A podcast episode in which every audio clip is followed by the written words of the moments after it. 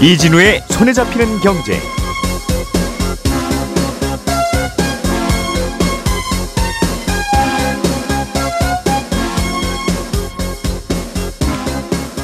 안녕하십니까, 이진우입니다. 여당과 야당이 내년도 예산안을 두고 그동안 강하게 부딪혔었는데 어제 다행히 협상이 타결됐습니다.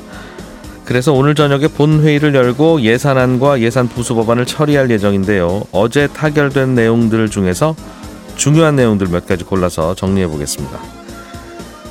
지금은 연금저축에 돈을 넣으면 세액공제를 해주고 있어서 연말정산 하시려는 분들은 신경 쓰는 항목인데요. 세액공제가 아니라 소득공제로 바꿀 필요가 있다는 의견을 금융위원회에서 내놨습니다. 그러면서 연금을 찾을 때 내는 연금소득세도 내릴 필요가 있다는 의견도 덧붙였는데 이 내용 자세하게 들여다보겠습니다. 요즘 저축은행들이 수시로 돈을 넣었다 뺐다 할 수 있는 이른바 파킹 통장의 금리를 올리고 있다는 소식, 그리고 달러원 환율이 내려가고 있다는 소식도 간단히 챙겨 들어보겠습니다. 십이월 이십삼일 금요일 손에 잡히는 경제, 광고 잠깐 듣고 시작합니다. 오늘의 뉴스를 프로파일링합니다. 평일 저녁 여섯시 오분 표창원의 뉴스 하이킥.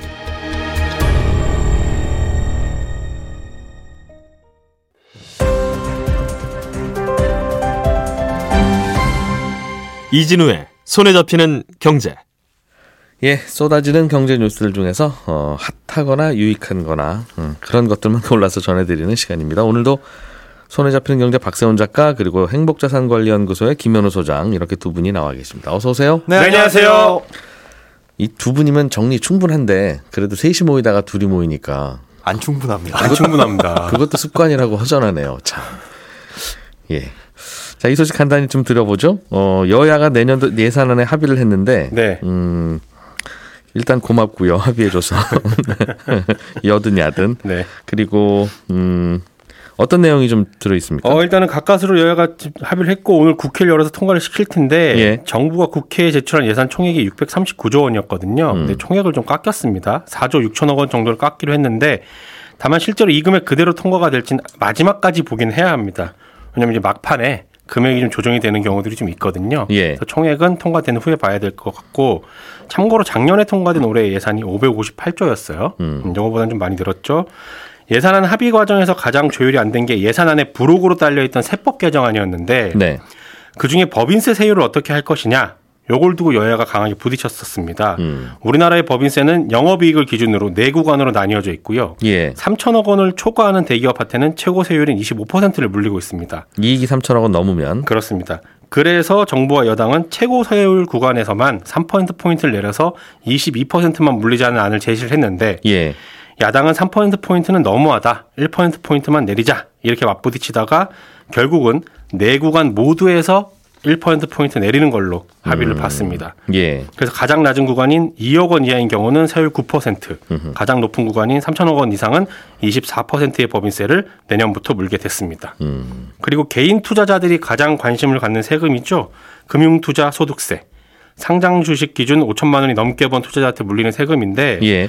원래는 내년 초에 시행을 하려고 했다가 이건 이 년 후에 시행하는 걸로 결정이 됐습니다. 음. 아직은 그럼 주식 거래를 해서 번 돈은 비과세. 그렇습니다. 예. 그래서 근데 이 년 후에 과연 시행이 될지는 또 그때 가봐야 아는 겁니다. 음. 몇 번, 몇 번 연기한 거죠, 지금? 예, 계속 연기가 되고 있는 겁니다. 음. 그리고 이 년 후에 또 총선이 있거든요. 그래서 어떻게 될지는 그때 가봐야 합니다. 이게 이제 선거가 입막해도 안 되고 장이 안 좋아도 안 되고. 네. 그러니까 선거도 한참 떨어져 있고 장도 좋을 때만 할 수 있는 건데.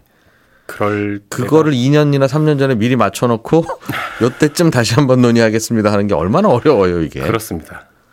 아무튼 그렇게 됐군요. 네. 예. 종합부동산세도 변화가 좀 있는데, 종부세 기본 기본 공제액이 지금 육억 원이거든요. 근데 이거를 구억 원으로 올리고요. 음. 일 세대 일 주택자한테는 삼억 원을 추가 공제하기로 했습니다. 이 얘기는 일 주택자가 보유한 공시가격 십이억 미만 아파트에 대해서는 이제 세금 안 물리겠다는 얘기고요. 종부세를. 네, 종부세를. 재산세는 내겠죠. 네, 내야죠. 예.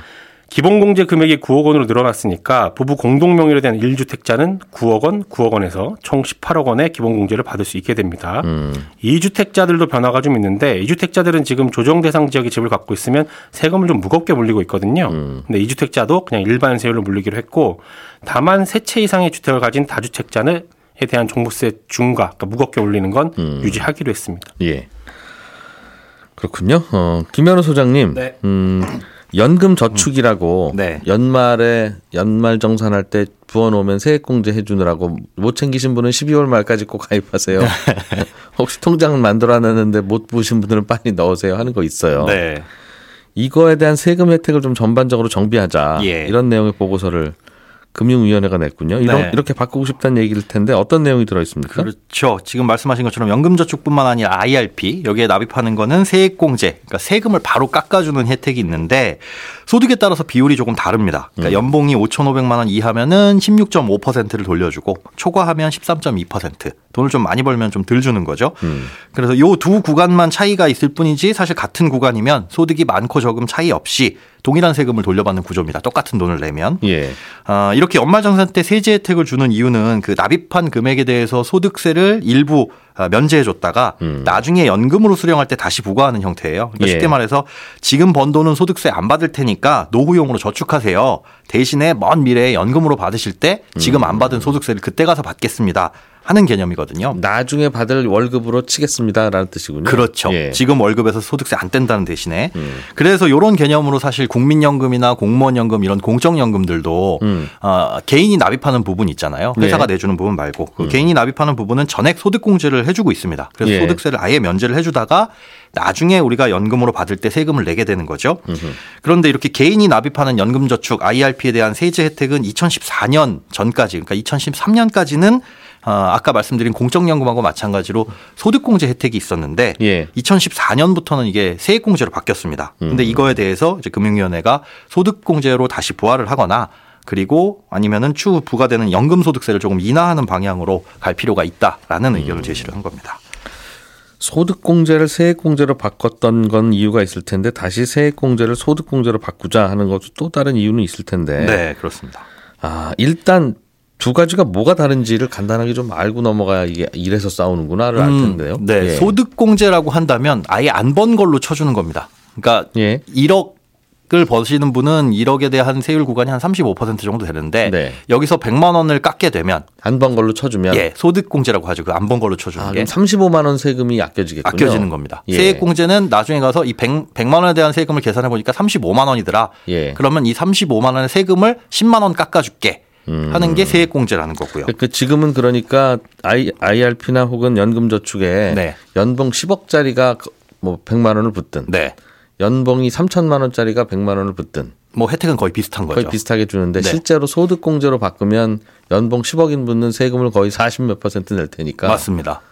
오히려 연말정산의 혜택을 많이 받게 되는 건데. 많이 받게 되는 겁니다. 소득공제는 그래서. 소득공제가 되면. 예. 연봉이 높으면 높을수록 많은 혜택을 가져간다. 음. 그래서 사실 이걸 바꿨던 이유도 고소득층에 대한 세금을 더 물리자. 당시 음. 정부에서 조세 정책을 뭐 중장기적으로 세금을 좀 더 많이 걷어야겠다라는 걸 발표를 해놨고 그래서 예. 소득세는 고소득층에게 높이고 서민과 저소득층은 세율 부담을 좀 낮춘다. 이런 음. 취지였거든요. 그래서 여야가 예. 그때는 다 긍정적인 반응을 보였었는데. 논리적으로는 말이 안 되죠 사실은. 그렇죠. 어, 이게 아니, 부자들이 좀 세금 더 내세요 하면 그냥 그러려니 하고 넘어는 가겠는데 네. 왜, 왜 이거를 나중에 세금을 물리는 개념인데. 그렇습니다. 그러면 지금 연봉 덜 받은 걸로 치고 나중에 노후에 그 연봉 받으신 걸로 쳐서 네. 그렇게 하겠다는 건데 왜 그게 소득공제가 아닙니까? 네. 라고 물으면 맞습니다. 아, 고소득자가 그런 분위기였다는 네, 얘기예요. 사회 환원하셔야죠. 뭐 이런 분위기였는데 음. 아, 그러다 보니까 사실은 똑같은 돈 백만 원을 내더라도 고소득자 같은 경우에는 일부의 금액은 예전에 음. 비해서 사실은 세금 혜택이 전혀 없는 거잖아요. 소득세 예. 면제가 없는 거고 그걸 비교해보자면 연봉 일억 정도 되시는 분이 백만 원을 냈을 때 과거 같으면 삼십오만 원의 소득세를 덜 내고 돌려받게 음. 되는 건데 지금 방식으로 하자면 십이만 원 정도밖에 안 돌려받는 겁니다. 예. 그러니까 삼분의 일 수준인 거죠. 이걸 달리 말하면은 납입액의 육십 퍼센트에서 칠십 퍼센트 정도는 사실상 소득세 감면 혜택이 없는 것이다. 음흠. 그럼 소득이 높으면 높을수록 그 효과는 더 커지는 거고요. 예. 아, 요런 상황은 이제 연봉이 한 오천오백만 원을 초과하는 계층부터 발생하기 시작하는데 음.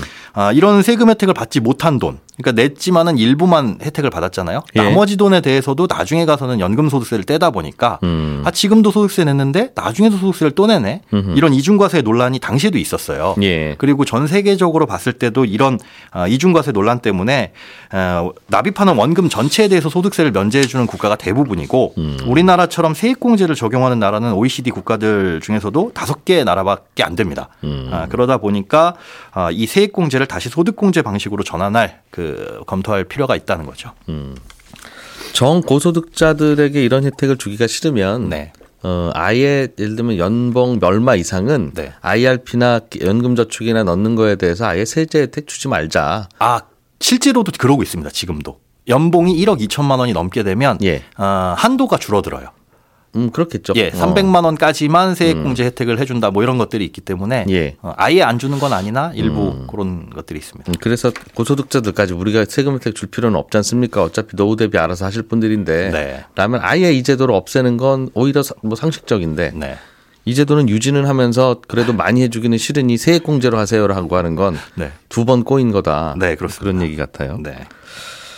알겠습니다. 음. 다른 부분에서는 어떤 정비가 또 필요하다는 내용이 들어있었어요? 어, 일단 조금 전에 말씀드린 세제 적격, 그러니까 세액공제 혜택을 받을 수 있는 상품의 연금과 그다음에 세제 비적격 연금들, 그러니까 보험사의 연금들이 대부분이죠. 납입하면 비과세한 혜택 주는 이런 연금의 납입 한도도 지금보다는 좀 늘려줘야 된다. 그리고 음. 연금을 장기적으로 수령할 수 있도록 나중에 가서 다 일시금으로 받으시는 분들이 좀 많으니까 이걸 장기적으로 연금의 형태로 수령하는 걸 유도하기 위해서 세제 혜택도 그때 가서도 늘려야 된다.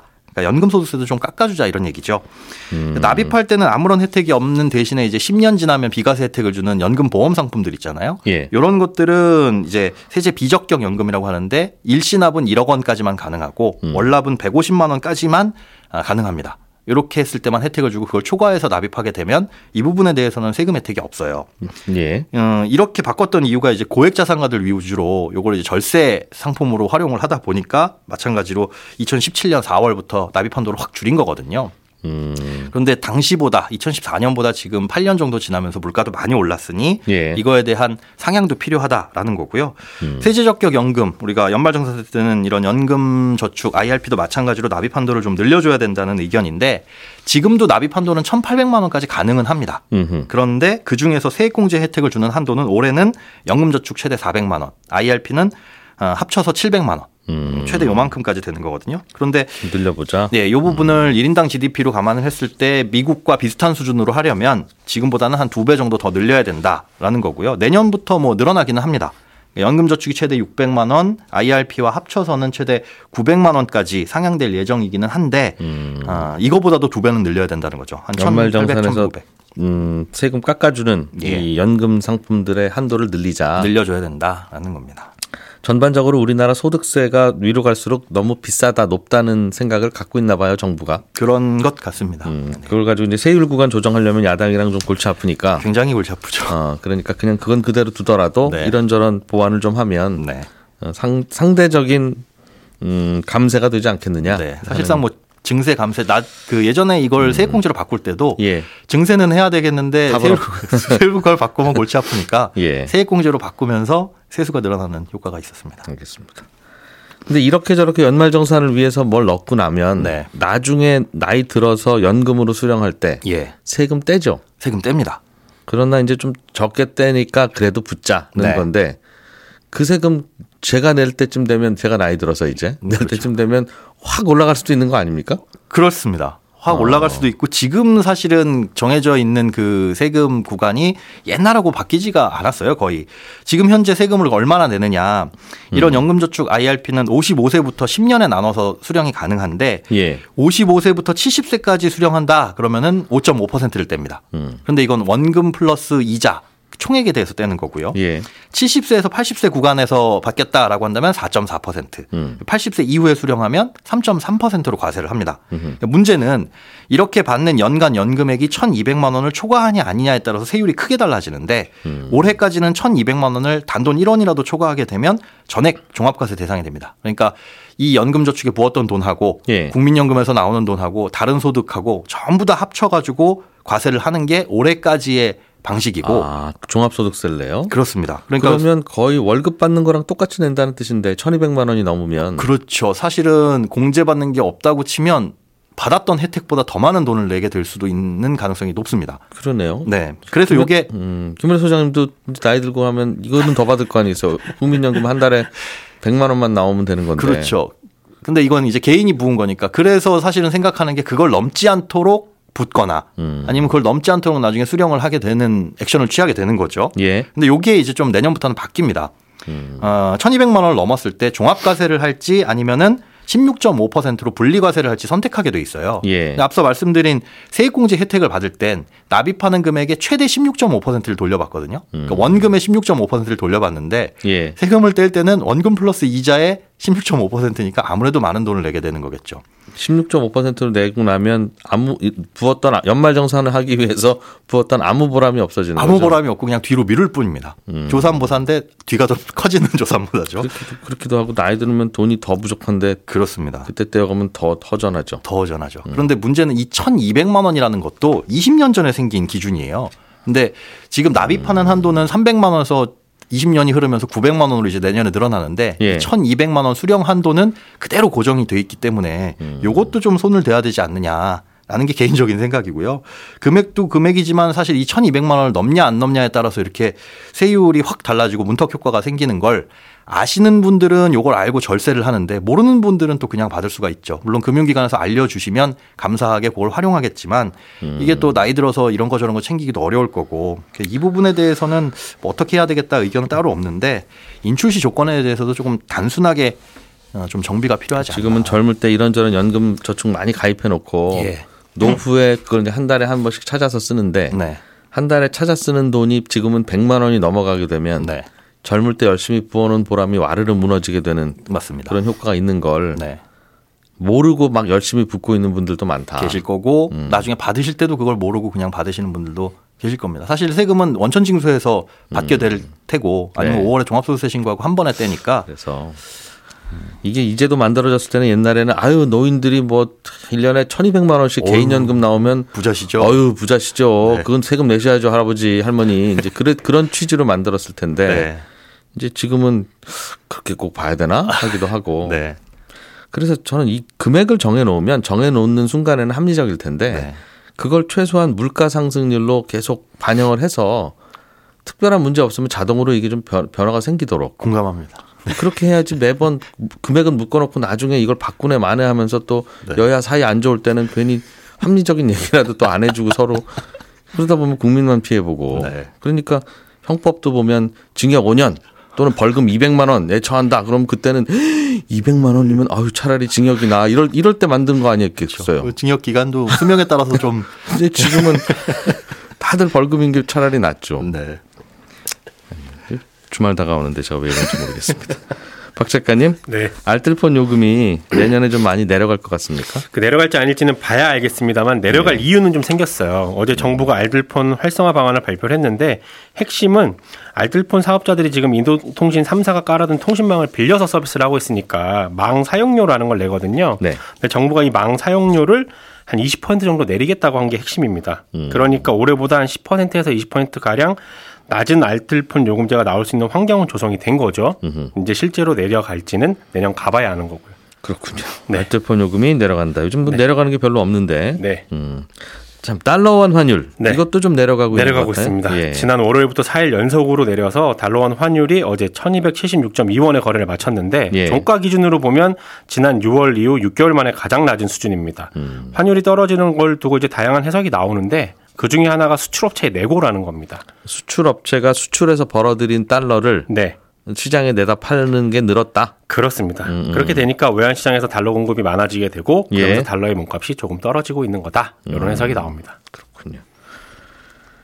환율이 조금 안정되고 있고. 네. 김현우 소장님. 네. 저축은행에서 요즘 파킹통장이라고 해서 내놓고 있는데. 네. 파킹통장은 수시입출금이죠? 네, 잠깐 맞습니다. 거기다 파킹해놓고 쓰세요 하는. 네. 이게 금리가 많이 오르고 있습니까? 그렇습니다. 똑같은 수시입출금 통장인데 그냥 일반 수시입출금 통장보다 한 열 배 정도. 예. 어, 이자를 많이 주는, 하루만 넣어놔도 이자를 계산해 주거든요. 음. 근데 요 최근 나오는 파킹 통장 금리가 씨엠에이 금리를 앞지르고 있어요. 그러니까 한 최근 한두 달 정도 동안에는 씨엠에이 금리가 더 높았기 때문에 한 삼 퍼센트 중후반이었거든요. 그래서 여윳돈은 씨엠에이에 넣어두시는 게 유리합니다 그랬는데 이제는 또 역전돼서 여윳돈을 파킹 통장에 옮기시는 게 유리한 시기가 됐습니다. 얼마나 높아요? 최근 금리를 보니까 일 금융권에 나오는, 일 금융권에서 나오는 파킹 통장도 연 사 퍼센트대를 찾아볼 수 있고요. 사 퍼센트? 네. 이건 수시 입출금인데 사 퍼센트? 그렇죠. 정기예금에 거의 맞먹는 수준이죠. 모든, 모든 은행들이 다 그렇습니까? 그렇지는 않습니다. 일부 은행, 에스씨은행 같은 경우에는 사 점 일 퍼센트 첫 거래인 고객에게 육 개월만 뭐 이런 조건이 있고. 아... 옛날 고객은 싫다 이거죠. 네. 새롭게 좀 들어오셔라 라는 거고. 알겠습니다. 인터넷, 저, 토스뱅크 같은 경우에는 사 퍼센트를 음. 주긴 하는데 오천만 원을 넘긴 금액에 대해서 음. 그 이하는 뭐 이 점 삼 퍼센트만 줍니다. 그러니까 예. 이런 것들이 일부 그래도 그 사 퍼센트를 넘었다는 게 좀 의미 있는 거고. 저축은행 상품 중에는 뭐 백만 원까지 오 퍼센트 해주는 상품들도 있고 거의 뭐 삼 점 팔 뭐 이런 상품들이 있습니다. 예. 그러니까 이렇게 파킹통장 금리가 크게 갑자기 오르는 건 정부가 이제 정기예금, 정기적금 금리를 좀 낮춰라라는 음. 걸 주문을 했잖아요. 그런데 은행들은 그 정기예적금 말고도 자금을 확보할 수 있는 수단이 뭐 은행채나 이런 것들이 있으니까 음. 그나마 살만한데. 예. 저축은행은 시중에서 자금을 조달하는 방법이 사실상 예적금밖에 없습니다. 그런데 음. 일 금융권 금리도 오르는데 그걸 못 올리게 하고, 그리고 아무리 올려봐야 사실은 대출 금리는 마음대로 더 올릴 수는 없기 때문에 음. 경쟁력이 떨어지죠. 자금은 확보는 해야 되는데. 에, 그러다가 보니까 아, 다른 상품들로 눈을 돌리게 되는데 일 금융권도 파킹통장 금리를 올리고 있어서 앞으로도 저축은행들의 파킹통장 금리가 조금 더 올라가지 않을까 이렇게 예. 예상이 되고요. 그렇군요. 다만 이런 고금리 상품들은 조금 전에 말씀드린 것처럼 뭐 사 퍼센트, 오 퍼센트 많이 주긴 음. 하지만 예. 자세한 내용을 좀 살펴보시고 가입을 하셔야 되고요. 뭐 은행 보니까 오천만 원 넘는 초과분에 대해서만 사 퍼센트 뭐 이런 게 있네요. 그렇죠. 우리가 근데 늘 은행에 돈을 넣을 땐 예금자 보호 생각하고 오천만 원 안 넘기려는 그런 성향이 있잖아요. 예. 이런 부분들도 좀 감안을 하셔야 되고, 또 파킹 통장이 주로 스마트폰으로 가입을 네. 하게 되어 있습니다. 예. 그러다 보니까 비대면 계좌 개설인데 한번 개설하면 이십 영업일 동안은 새로운 계좌는 못 만든다. 음. 요거는 감안하시고 만드셔야 돼요. 알겠습니다. 파킹 통장도 이자를 많이 주는 소식. 네. 까지 다 배웠으니 이제 파킹할 돈만 좀 모으면 되겠네요. 그렇죠. 연말엔 좀 쓸 돈이 많은데. 아, 파킹할 돈이 있으면 참 부러운데. 예, 저희는 여성시대 끝나고 나서 바로 이어지는 열한 시 오 분 손에 잡히는 경제 플러스에서 또 한번 찾아오겠습니다. 저는 그때 또 인사드리겠고요. 오늘은 라디오 듣기 참 좋은 날입니다. 밖에 나가면 아주 춥답니다. 예, 가능하면 집에서 가능하시면 열한 시 오 분에 다시 뵙겠습니다. 이진우였습니다. 고맙습니다.